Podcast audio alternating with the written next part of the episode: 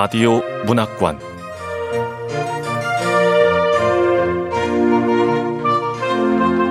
한국 단편문학 특선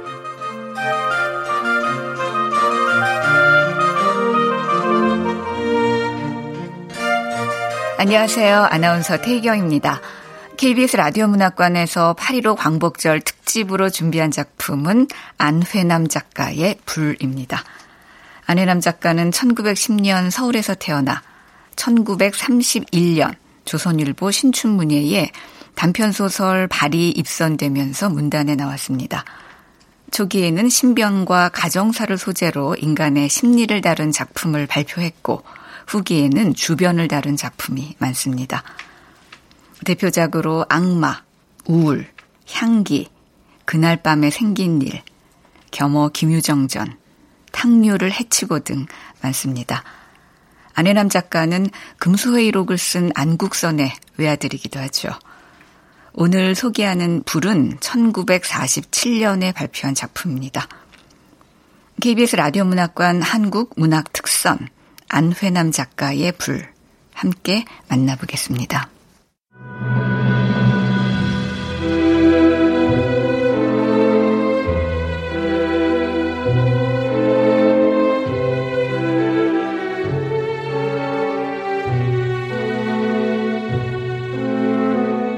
불 안회남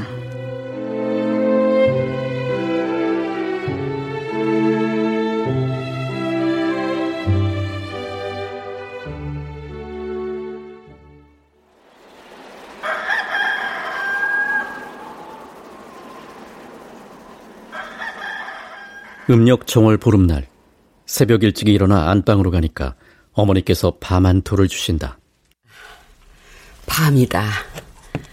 깨물어 먹도록 해. 정월 대보름이니까. 네, 어머니. 자, 술은 일부러 데우지 않았다. 네.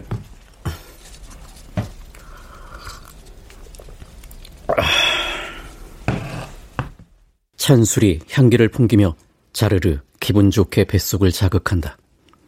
아마 이날 날밤이나 잣, 호두 등 속의 단단한 것을 먼저 먹게 하는 것은 치아가 튼튼하라는 뜻인 듯 싶다. 약주를 데우지 않고 찬 약주 그대로 마시는 건 1년 내내 남한테서 추잡하지 않은 좋은 말만 들으라는 축수에다가 귀가 밝아지라는 뜻이야. 네, 어머니. 좋은 말만 들으라는 말처럼 좋은 말은 없을 것이다. 나는 옛 풍속의 이러한 분위기를 대단히 좋아한다. 눈을 뜨는 즉시로 한잔한 터이라 술기운이 뱃속에서 풀어지면서 그것만으로도 기분이 거나하였다. 아, 그리고 네가 이 집안 주인이니까 오늘은 제일 먼저 나가서 대문을 열도록 해라. 제가 대문을 열어요? 그래. 대문을 연 다음에는 이렇게 뒷짐을 지고 꼭 3번 큰 기침을 하면서 휘 한 바퀴 집안을 돌도록 해. 네. 딱 어린애 장난 같은 일이다. 쑥스럽기도 하다. 그러나 이것은 나의 소시민적 행복감을 만족시켜줄 수 있는 일이다. 나보다도 어머님께서 더욱 그렇게 함으로써 행복을 느끼시는 모양이다. 다른 것으로는 효도를 못해도 이 힘 안 들이고 쉽게 행할 수 있는 것으로나마 노래하신 어머님을 위로해드리고 기쁘게 해드리리라 마음먹었다.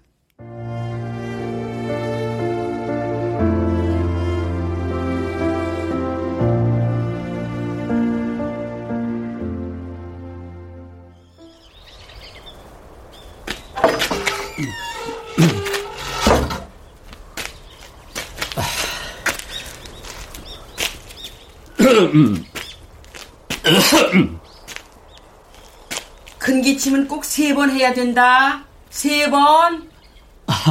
네. 안 나오는 기침을 3번 하면서 뒷곁으로 돌았다. 그때 마침 우리 집 건너편 언덕 비탈에서 사는 이서방 어머니가 물을 기르러 왔다. 물 좀 기러 갈게요.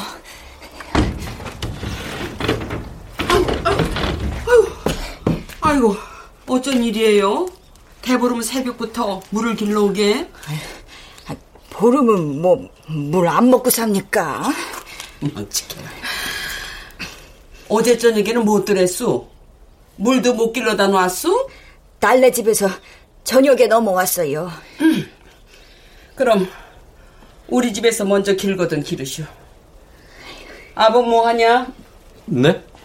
빨리 물을 길러야지. 아, 예.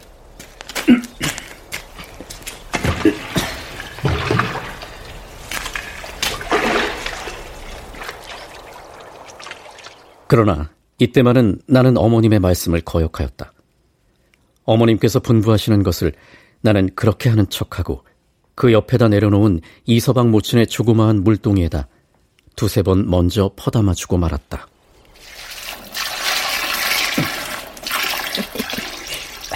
고맙구먼.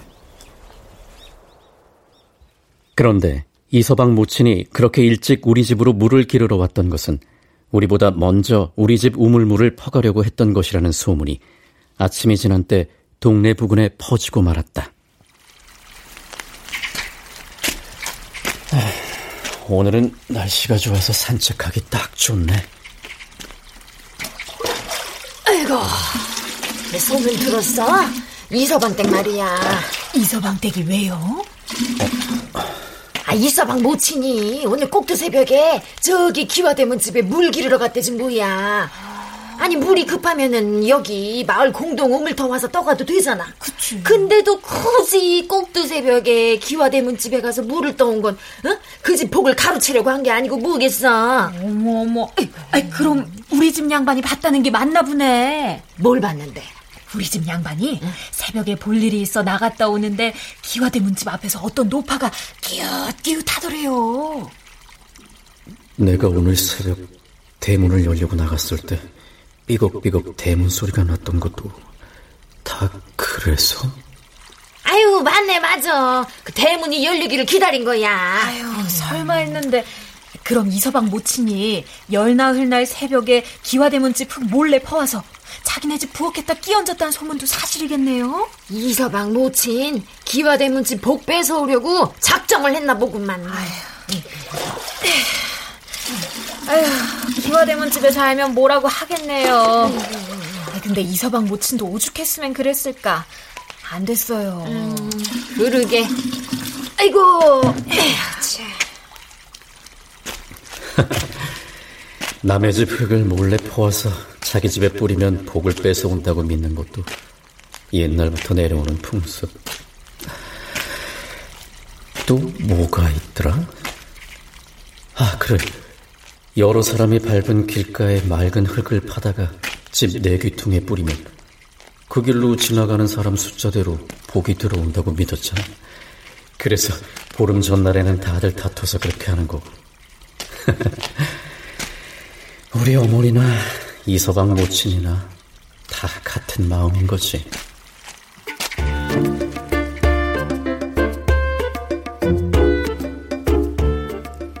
그러한 까닭에 나는 이서방 어머니의 행동에 대하여 그리 섭섭한 마음이 없었다.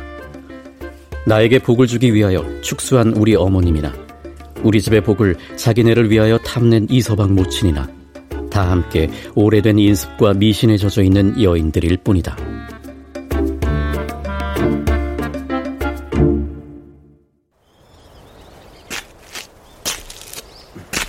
영수야, 내 더위 사라. 아싸, 태호한테 더위 팔았다. 아, 나도 더위 팔아야 되는데. 녀석들. 작가 선생님. 어? 아니, 내가 작가라는 걸 어떻게 알았어? 분명히 제가 작가 선생님 하고 불렀을 때 대답하셨죠? 작가 선생님, 내 더위 사가세요. 서울서 이사온 작가 선생님한테 더위 팔았다.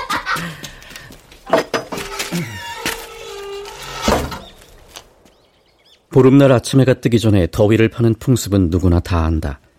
즉, 이날 아침 아는 사람을 만나서 그 사람의 이름을 불러 대답하면 상대편에게 내 더위 사가거라 해서 그 해의 병과 재앙을 딴 사람에게 떠넘겨버리는 것이다.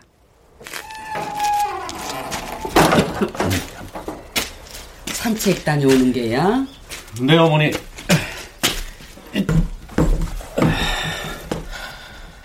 아, 근데 저 이서방이 누구예요?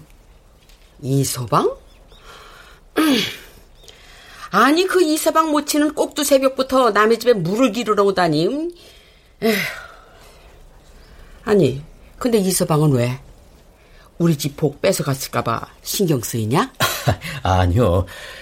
그게 아니라 한 번도 본 적이 없어서요. 뭐, 이서방 모친이 우리 집 복 뺏어가려고 한 건 괘씸하지만, 에휴, 생각하면 참 안 됐어. 서로 이웃 간에 살면서도 나는 아직 이서방을 알지 못하며 그의 얼굴도 본 바가 없다. 내가 서울에서 이리로 이사를 왔을 때는 그는 타지로 방랑을 했던 모양이고, 내가 서울에 가서 체제에 있는 동안 그때 그는 고향에 돌아왔다가 소위 보국대라는 것에 잡혀 바다를 건너갔다. 바다요? 아니, 보국대에 잡혀간 거야 많은 사람들이 그랬으니 그렇다 쳐도 바다를 건너가요? 그래, 남양인가 어디로 갔다더라. 근데 4년 동안 소식 한 자 없어서 이서방 집에서나 동네 사람들 모두 이서방이 죽었다고 생각을 했지. 근데 닷새 전에 돌아온 거야. 닷새 전이라면 그 밤에 울던 사람 이서방이 맞구나.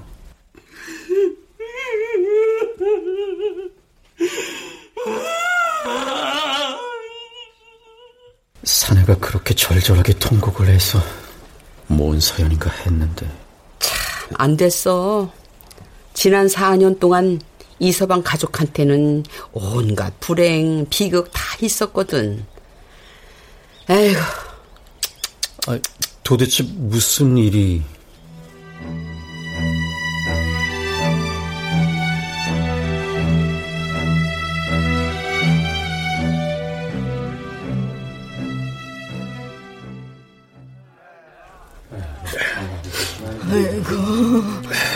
아이고,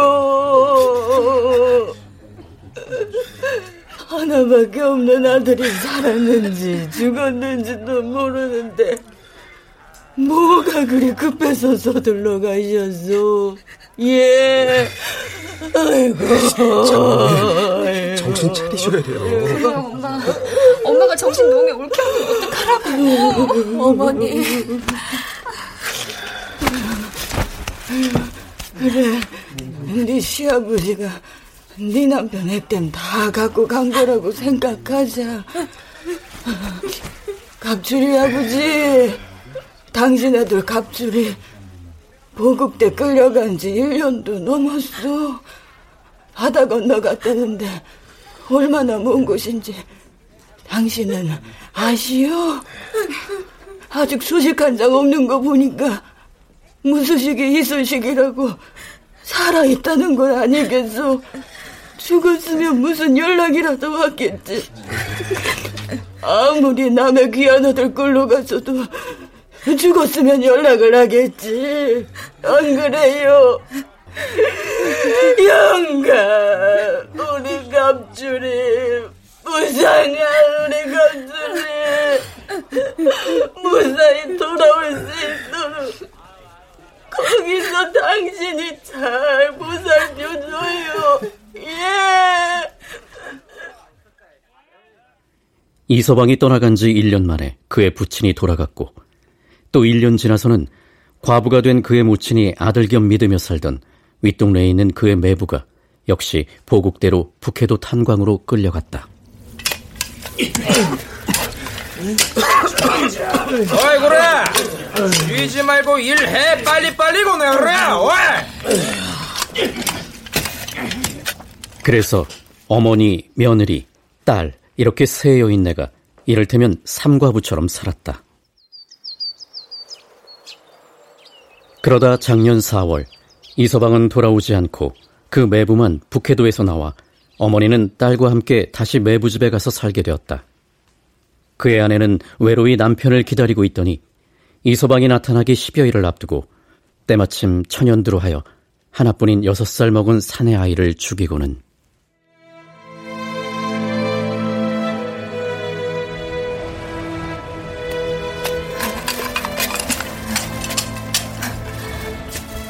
우리에게 주어서 어쩔고 잘난 부모한테 태어났으면 천연도 걸려도 목숨은 건졌을 텐데. 엄마가 미안해. 상진아, 하늘 날아가서 아버지 만나거든. 엄마가 많이 기다렸다고 말해줘. 아유, 우리 애기 추워서 어쩌나.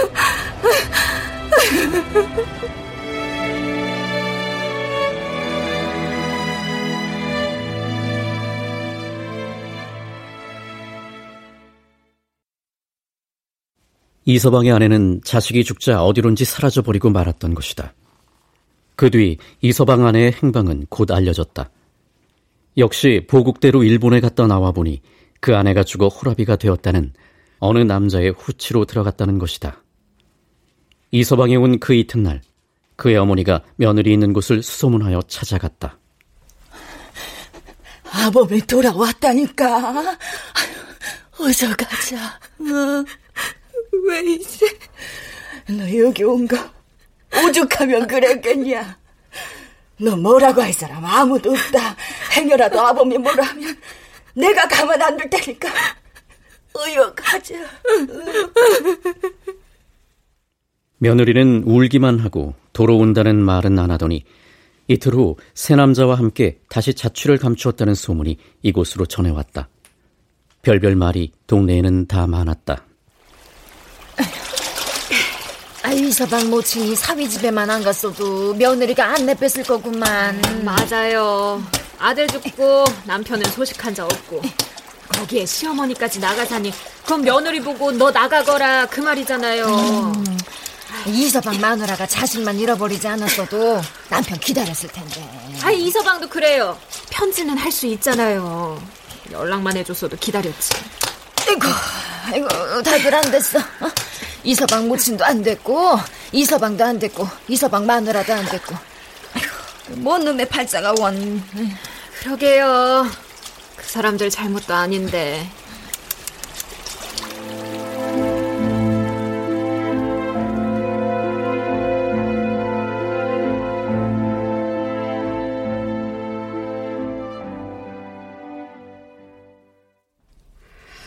그 집사람들 안 됐어. 억울할 거야. 세상이 이러니 누구 탓할 수도 없고. 당자 이서방의 마음은 어떨까? 나는 그를 한번 만나보고 싶었다. 이웃사람으로서의 동정심도 있었지만 사실 고백하면 보다 소설가로서의 호기심이 컸다. 그가 오던 날 나는 멀찌감치 나의 방에 앉아 있으면서도 그의 통곡하는 소리를 들었었다.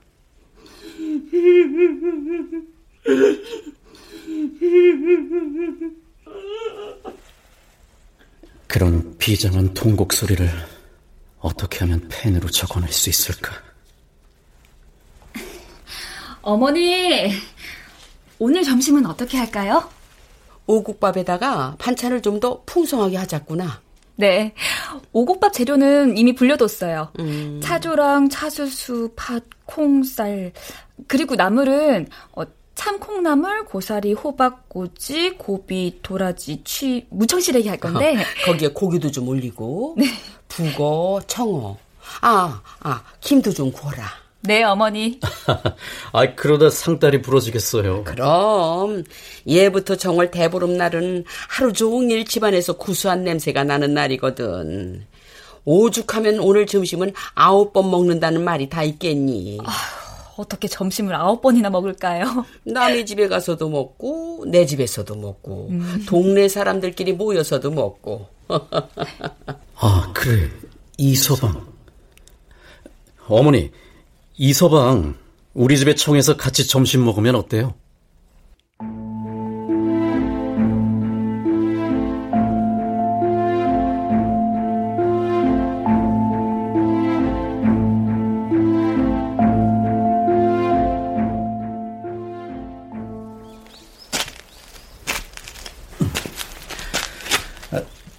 계세요?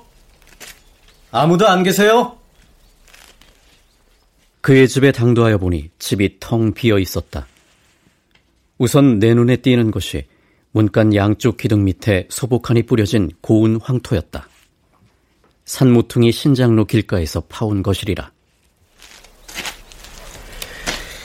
마담, 봉당, 뜰밑 이런 데도 새흙이 흩어져 있잖아.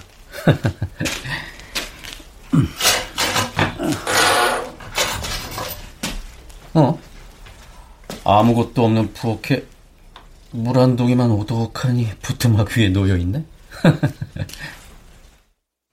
나는 아까 새벽 일을 생각하고 웃지 않을 수 없었다. 오늘 새벽 이서방 어머니는 우리 집보다도 먼저 우리 우물을 기른 외에 그것을 우리 집 주인인 내 자신 손으로 떠주었으니 그 일은 이를테면 대성공인데 과연 이 집이 이제부터는 그렇게 마음에 바라는 대로 새복이 올 것인가 하고 잠깐 생각해보지 않을 수 없었다. 부엌에 있는 소통 누가 떼어간 거야? 그릇도 하나 없고 부엌 한 칸에 방 두 칸, 그야말로 삼간 초옥인데 다 쓰러져가는 오막살이 삼간이구나. 살림살이는 모두 모친이 딸 집으로 옮겼나 보네. 방에는 뭐가 있을까? 나는 슬쩍 봉당 위로 올라서서 방 속을 들여다보았다. 창호지가 다 찢어져서 잘 보였다. 그래도 벽 군데군데 종이 쪽을 붙인 흔적이 있고 송판으로 만든 커다란 괴짝이 두 개 포개져 있으며 다시 그 위에 조그만 석유 상자 비슷한 것이 놓여 있는데 이것이 이를테면 그들의 3층장이었으리라. 그러나 다른 것은 다 가져가도 이것은 그 자리에 그대로 둘 만큼 보기에도 신선스러운 물건이었다. 아이고 참, 예전엔 사람이 살았을 텐데. 거기 기와대문집 안 선생이요? 아, 네 어르신, 안녕하세요. 이 서방은 매분의 집 간 것 같던데. 아, 예. 아니, 나도 점심 같이 먹자고 오니까 매분의 집 간다더라고. 네.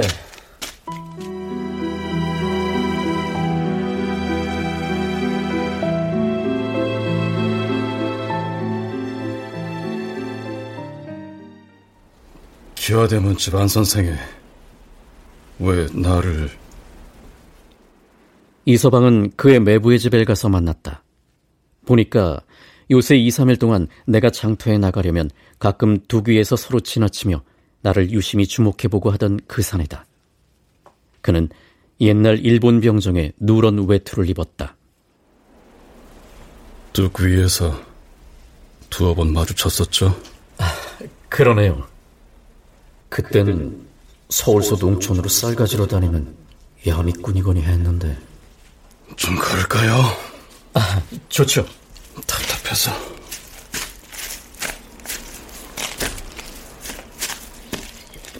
원래는 농민이었을 텐데 지금은 확실히 농민이 아니야. 오죽하면 내가 이서방이라는 걸 모르고 만났을 땐 얄미운 야미꾼으로 생각했겠어. 작가 선생님이니까 혹시 알지도 모르겠네요. 트라크 섬이라고 알아요? 트라크 섬이요? 처음 들어보는데. 태평양상에 있어요. 고립되어 있는 섬이죠. 미국하고 일본하고 해군들 격전지로 유명했던 섬이에요. 아, 예. 거기서 오래 있었어요. 이 사람 눈빛이 좀... 순박한 농민의 얼굴 위에 예민하고 표독한 표정이 흐르고 있었으며 나와 정식으로 인사를 한 후에도 두귀에서 서로 지나치며 나를 주시할 때처럼 한결같이 무엇을 탐색하는 눈초리를 짓는 것을 보면 그러한 표정이 일시적인 것이 아니라 아주 버릇이 되어버린 듯 싶었다. 나이는 35이라고 하나 40이 넘은 사람처럼 보였다. 얼굴에는 까맣게 진이 앉았으며 광대뼈가 제일 눈에 띄게 툭 붉어졌고 그의 이마 위에 굵게 잡힌 주름살은 그의 고생한 모든 이야기를 누구에게나 믿게 할 만큼 요란스럽고 인상적인 것이었다. 전쟁통에 살아온 게 꿈 같습니다. 아직도 정신없어요. 처음 부산에 떨어져 제일 먼저 뭘 했는지 아십니까? 주저앉아서 땅을 어루만져 봤습니다. 나도 모르게 눈물이 나더라고요. 그리고 그리운 조선의 물, 먹는 물이요. 코 큰 사람들이, 미군들 말이군요. 예, 그 사람들이 라바우루 섬하고 도라쿠 섬에는 끝끝내 상륙을 못했어요. 그래서 도라쿠에다 맨 처음 원자폭탄을 쓰려고 했었습니다. 도라쿠 섬에 있는 일본 해군은 제3함대였는데 나중에 할 수 없어 항복했죠. 이렇게 되고 보면 더군다나 이서방이 이서방 같지 않았다. 제4함대란 말을 하는 조선의 농민 앞에서 나는 어안이 벙벙하였다. 도급대로 끌려갈 때는 어디로 가는지도 몰랐어요. 그렇게 먼 섬으로 갈지 누가 알았을까요? 속은 거죠. 거기서 꼬박 4년을 있었네요. 4년.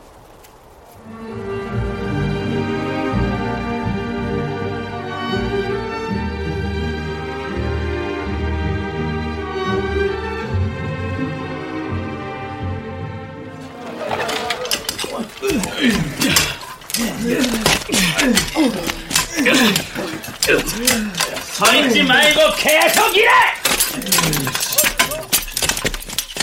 처음에는 비행장을 닦았어요. 비행장을 다 만들고 나니까 군사훈련을 시키는 겁니다. 빨리 움직여! 제자리에 서! 오늘부터 군사훈련을 받겠다. 군사훈련을 왜 받아? 비행장 만드는 게 아니라 전쟁 들어가는 거야? 죽을 수도 있겠네. 빨리 저기 고향에 있는 가족들한테 편지라도 붙이면 안 되겠습니까? 안 된다. 안성인 아내랑 병든 노모를 두고 왔습니다. 군사훈련도 열심히 받을 테니까 제 걱정 말고 저 잘 있다고 편지만 좀 보내게 해주십시오. 예. 편지만 좀 보내게 해주세요. 안 되면 안 되는 줄 알아. 지금은 전시 상황이다. 전시에는 복종만 존재한다.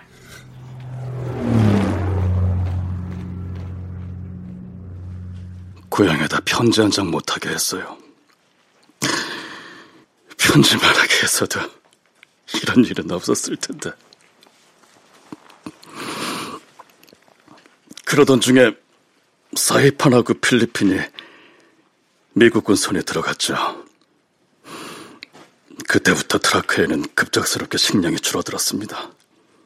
하루에 감자 1개씩으로 연명을 하다가 나중에는 쥐나 도마뱀을 잡아먹었죠. 이러다가는 사람들끼리도 서로 잡아먹겠구나. 그 지경까지 갔을 때 일본이 항복을 했고 미국군이 올라왔던 겁니다.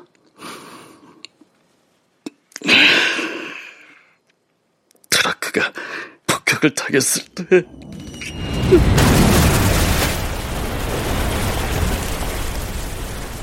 그건 말로 할 수가,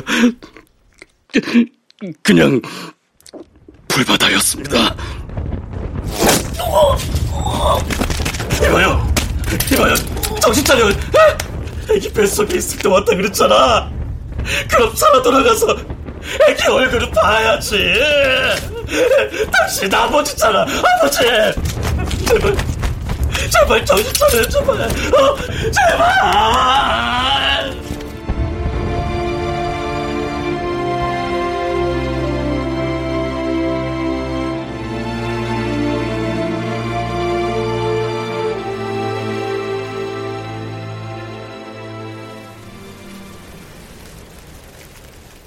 연기군에서 48명이 갔어요. 그런데 살아 돌아온 사람은 7명. 물론 그 중에는 병으로 죽은 사람, 굶어 죽은 사람, 반은 비치다시피 돼서 목매 자살한 사람들도 끼어있죠. 근데 대부분은 폭격과 함포사격에 희생된 사람들입니다. 얼마나 무섭고 놀라운 일인가요? 이게 다 전쟁병자, 전쟁광, 일본 놈들 때문이라고요. 네. 근데 참 이상해요. 미운 일본 놈들 위해 힘썼던 것도 부끄럽고, 그래서 뭐든지 앞으로는 우리 조선을 위해 일해보고 싶은 마음도 있고요. 네. 안 선생님. 네. 점심 먹은 다음 오후에 불놀이 갈래요? 불놀이요? 네, 불놀이. 그는 똑 외국 사람 모양으로 물끄러미 나를 쳐다보았다. 그 태도가 내까짓 것이 불이라는 것을 아느냐 하는 말론치였다. 그는 불에 대해서 남다른 경험과 관념을 갖고 있는 모양이었다.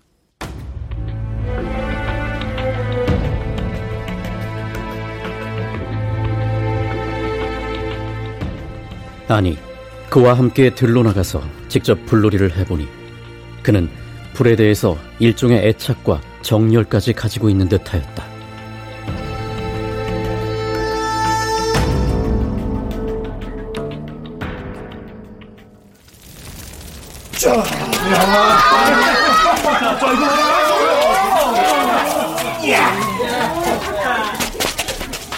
우리가 나가자 산과 들에는 벌써 불놀이가 시작되었다. 근년에 산나무들을 함부로 찍어 떼고 치산을 안 해서 웬만한 야산은 산이 아니라 나무 하나 서 있지 않은 그냥 잔디벌판이었다. 그래서 불놀이 하기는 십상이었다. 불을 보니까, 이렇게 벌판에 무작정 퍼지는 큰 불을 보니까 살 것 같아요. 집에 와서 답답하던 가슴이 처음으로 좀 내려앉습니다. 자, 우리도 슬슬 불놀이를 해볼까요?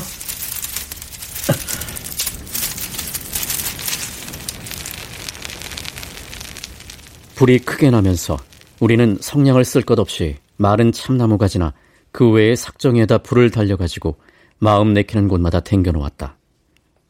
해방된 기분이 이 불놀이에도 집중되고 폭발한 것이 아닌가 의아할 만큼 금년의 불놀이는 내가 본 어느 해의 불놀이보다도 성황이었다.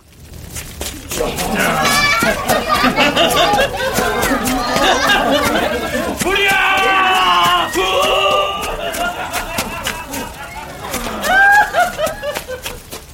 이 서방은 커다란 불방망이를 만들어가지고 밟고 다니는 발자국 수요만큼 불을 붙이는 것 같았다. 그는 술에도 취했지만 분명 불에도 취한성 싶었다.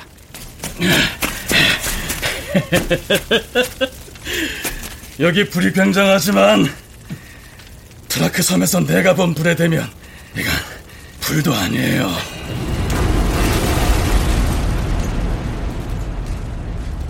폭격과 함상 폭격을 받으면 무시무시한 불꽃이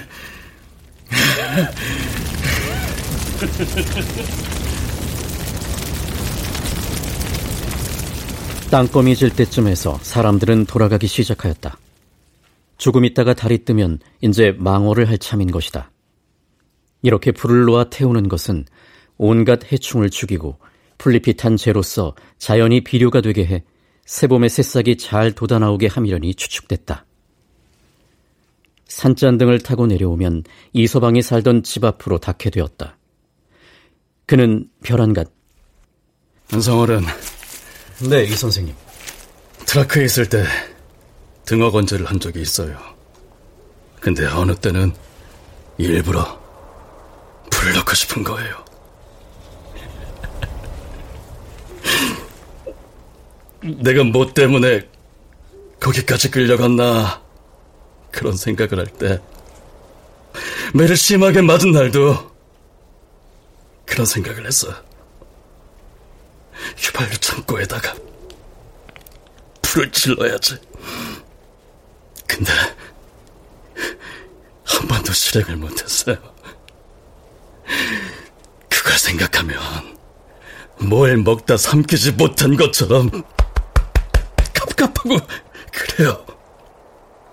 그의 이야기를 들으며 나는 내 자신 작년에 북구주로 징용이라는 것을 당해가서 지냈을 때의 일이 생각났다.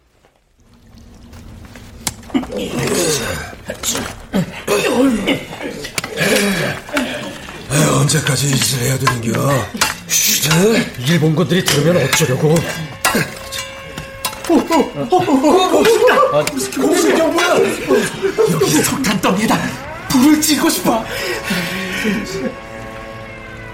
탄광 안에 갇혀있는 조선 사람들은 공습경보가 나고 비행기가 날아오면 환성을 치며 무조건하고 좋아했다. 어떻든지 간에 현상 파괴라는 막연한 것이나마 희망이 생겨난 때문이었다. 그래서 몰래 쌓인 석탄덩이에다가 불을 질러 등화관절을 방해하고 싶다는 말을 여러 동무에게로부터 들었었던 것이다. 잠깐만요, 한상원은.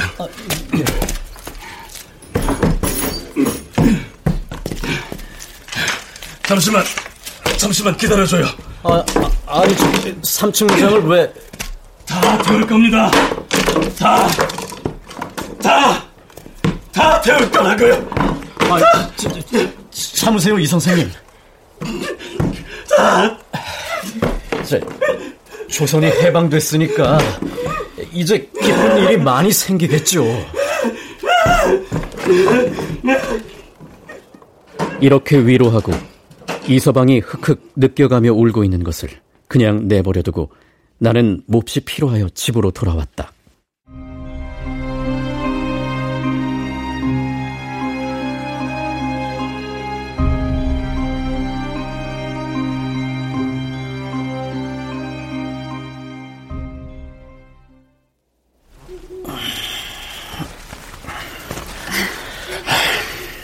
당신은 왜 통 잠을 못 자고 그래요?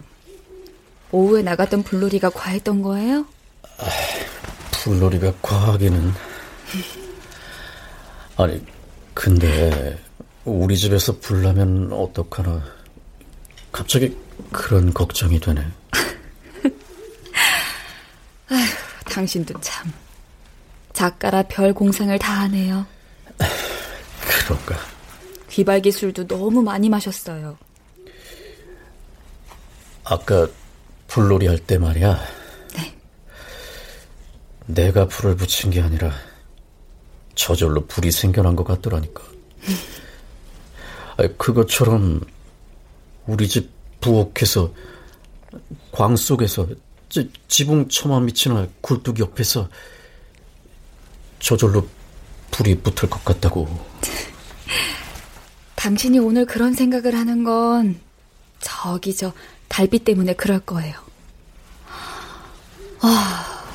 어쩌면 저렇게 환하고 밝을까요? 1년 중에 정월 대보름달하고 8월 보름달이 제일 크고 맑고 밝고 탐스럽고 깨끗하다고 하잖아. 그러니까요. 그래서 오늘 저녁 달을 가장 먼저 보는 사람이 길하고 복받는다고 해서 영월까지 했으니까. 다 잘 될 거예요. 보름달이 참 붉어. 네? 당신은 보름달이 붉게 보여요? 나는 희게 보이는데. 당신 눈에 보름달이 붉게 보이는 것도 다 불놀이 때문일 거야. 달이 붉든 희든 잠이나 잡시다. 잠을 이루는 듯 마는 듯 하면서 밤 새로 1~2시쯤 되어서다. 불이야! 불이야! 불이야! 불? 불 났다는 소리죠?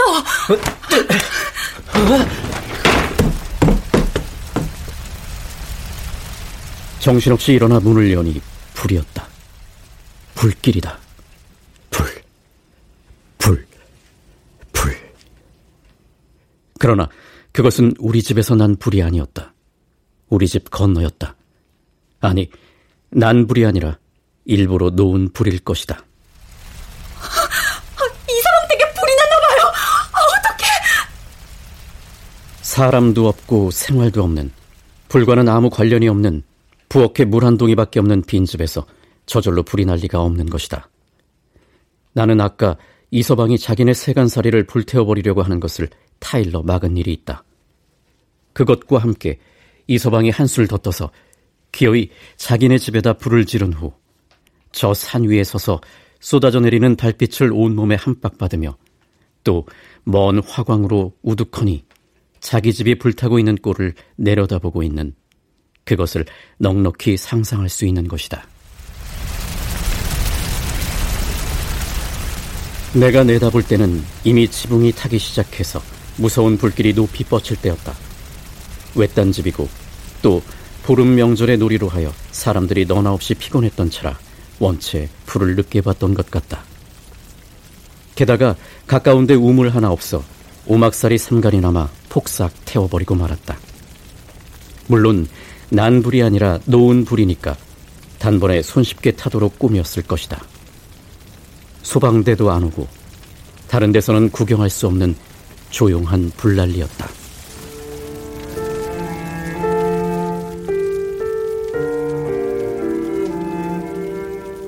먼 곳은 원광으로 하여 검푸른 빛으로 꿈속 같고, 근처 동네 집 몇몇 지붕만 불길로 하여 누렇게. 보름날 반나절을 불에 시달렸는데 그러면서도 전혀 생각 못했던 의외의 큰 불을 무슨 결산이나 하고 마는 것처럼 맨 종막으로 봤던 것이다.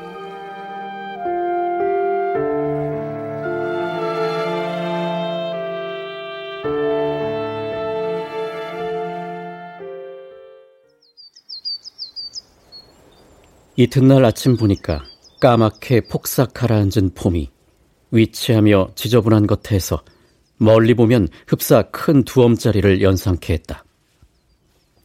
동네 사람들도 반짐작은 갔는지 불난 원인에 대해서는 아무 말도 없었다.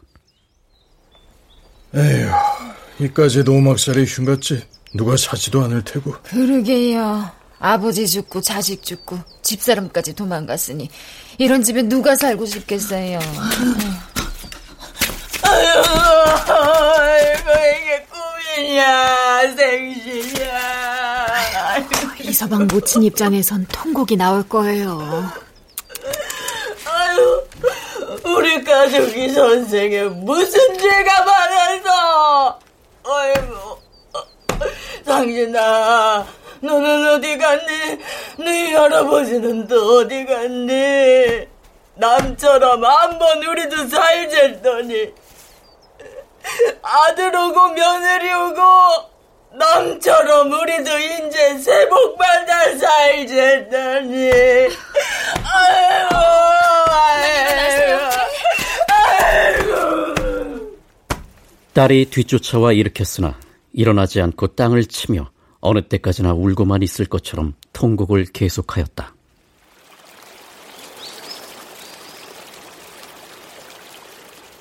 나는 그 후 한 번 이 씨와 만났다. 그는 전보다도 1층 더 예민하고 침착해진 것 같았다. 순간순간 그는 자꾸 딴 사람으로 변해가는 것 같았다. 다시 한 번 더 고향을 떠나 멀리 가보려고요. 멀리 간다고요? 어디로요? 물론 이번에는 조선 땅 아니겠죠. 전쟁이 끝난 후에도 나는 그 섬 속에서 몇 달 동안이나 먹는 것 없이 살았습니다. 난 섬 속에서 불에 타 죽었든지 굶어 죽었든지 외청에 맞아 죽었든지 태평양 바닷물 속에 빠져 죽었든지 아니면 내 손으로 목을 졸라매 죽었든지 했을 겁니다. 내가 이렇게 고향에 돌아와 있는 건 죽었다가 다시 살아온 거예요. 그런데 여기 와서도 다시 살지 않고 옛날처럼 살려니 됩니까? 난 새로 살아야겠습니다. 네. 어머님은 매부한테 맡겼으니까 난 이제 부모도 처자도 집도 살림도 다 없습니다.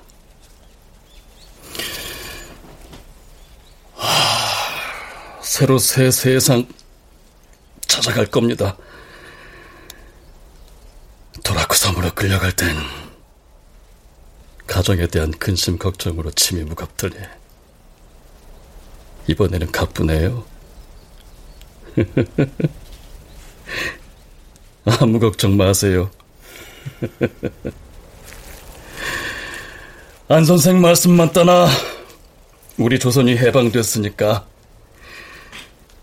좋은 새 세상이 있겠죠.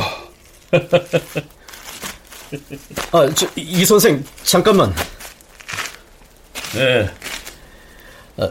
혹 서울에 오거든 나도 서울 가서 있을 테니까 옛날 정자옥 바로 건너편에 흰색으로 4층 벽돌집이 있어요. 거기 4층에 조선문학가 동맹이 있거든요. 그곳으로 찾아와요. 자, 주소입니다. 받아요. 예.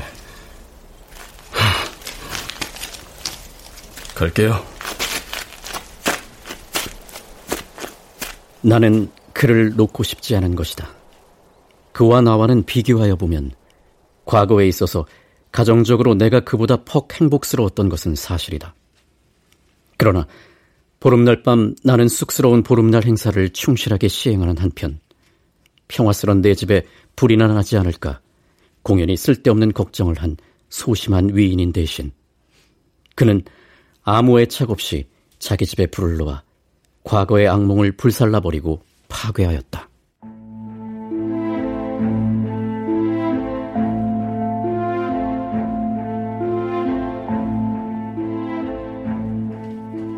이것은 그와 나와의 현실에 대한 태도와 인간으로서의 많은 거리를 보여준 것이며 그가 나보다 불행한 대신 헌 것을 파괴하고 새롭게 앞에 서 있는 것을 직접 나로 하여금 느끼게 하는 것만은 사실이었기 때문이다. 그는 나와 다르며 불행했으며 적어도 나보다는 새로우며 또 적어도 나보다는 앞에 서 있는 것 같다. 그리고 나는 그의 일과 그의 말을 생각하면 모두 그가 믿어지는 까닭이다. 내가 앞으로 좀 더 큰 소설가 노릇을 하기 위해서는 새로 살려고 하는 그와 함께 모든 새로운 타입의 인물을 붙잡아야만 할 것이다.